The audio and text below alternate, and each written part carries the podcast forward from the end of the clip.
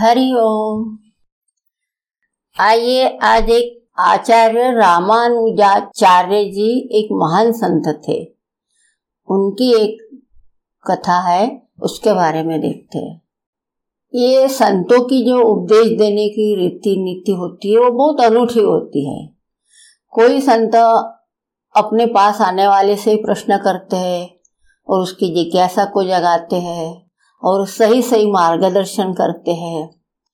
तो इसमें आचार्य रामानुजाचार्य जी भी एक महान संत थे। दूर दूर से लोग उनके दर्शन और मार्गदर्शन के लिए आते थे। वे सहज तथा सरल रीति से उपदेश देते थे। एक दिन एक युवक उनके पास आया और प्रणाम किया और बोला कि मुझे आपका शिष्य बना लीजिए। तो रामानुजाचार्य जी ने कहा, तुझे शिष्य क्यों बनना है? उस युवक ने कहा, मेरे शिष्य होने का हेतु तो परमात्मा से प्रेम करना है। संत रामानुजाचार्य जी ने कहा, इसका अर्थ है कि तुझे परमात्मा से प्रीति करनी है, परंतु एक बात मुझे बता दे कि क्या तुझे घर के किसी व्यक्ति से प्रेम है?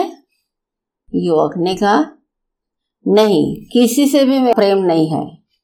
तब फिर संतश्री ने पूछा, तुझे तेरे माता पिता या भाई बहन पर स्नेह आता है क्या? युवक ने नकारते हुए कहा कि नहीं, मुझे किसी पर भी तनिक मात्र भी स्नेह नहीं आता है। पूरी दुनिया स्वार्थ परायण है, ये सब मिथ्या है माया जाल है। इसलिए तो मैं आपकी शरण में आया हूँ। तब संत रामानुजाचार्य जी ने कहा, बेटा, तेरा मेरा कोई मेल नहीं। तुझे जो चाहिए वो मैं नहीं दे सकता। युवक सुनकर बड़ा स्तब्ध हो गया। उसने कहा, संसार को मिथ्या मानकर मैंने किसी से प्रीति नहीं की। परमात्मा के लिए इधर उधर भटका। सब कहते थे कि परमात्मा के साथ प्रीति जोड़ना हो तो संत रामानुजाचार्य जी के पास जा और आप तो इनकार कर रहे हैं।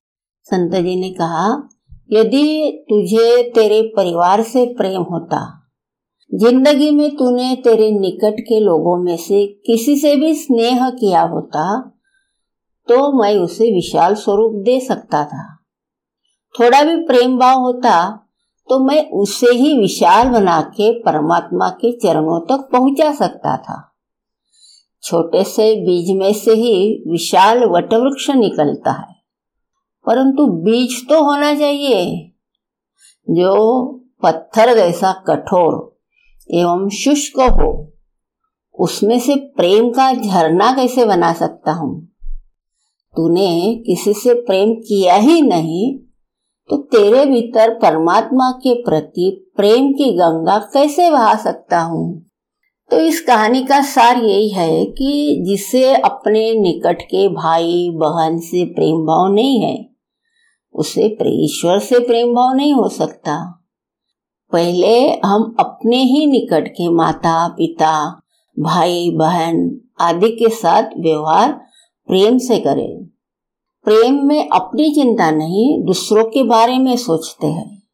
यदि सब माया जाल है, सब मिथ्या है ऐसा सोचते हैं तो हम भी स्वार्थी ही हो जाते हैं और समझते हैं, परमात्मा से प्रेम करेंगे तो हमारा कल्याण होगा। तो ये हमारी गलती है। पहले हमें इसके लिए जो भी कर्तव्य कर्म प्राप्त हुआ है वह ईश्वर की आज्ञा समझ के उसका निर्वाहन अच्छी तरह से सबके कल्याण के लिए करेंगे। दूसरों के बारे में सोचेंगे संवेदनशील रहेंगे, तभी हमारे अंदर प्रेम भावना प्रस्फुटित होगी। और वह प्रेम भावना का विस्तार करके फिर हम परमात्मा, जो कि प्रेम स्वरूप है, उसको जान सकते हैं। उसके प्रति हमारा प्रेम तभी सार्थक हो सकता है, तभी हमारा आध्यात्मिक कल्याण हो सकता है। हरिओम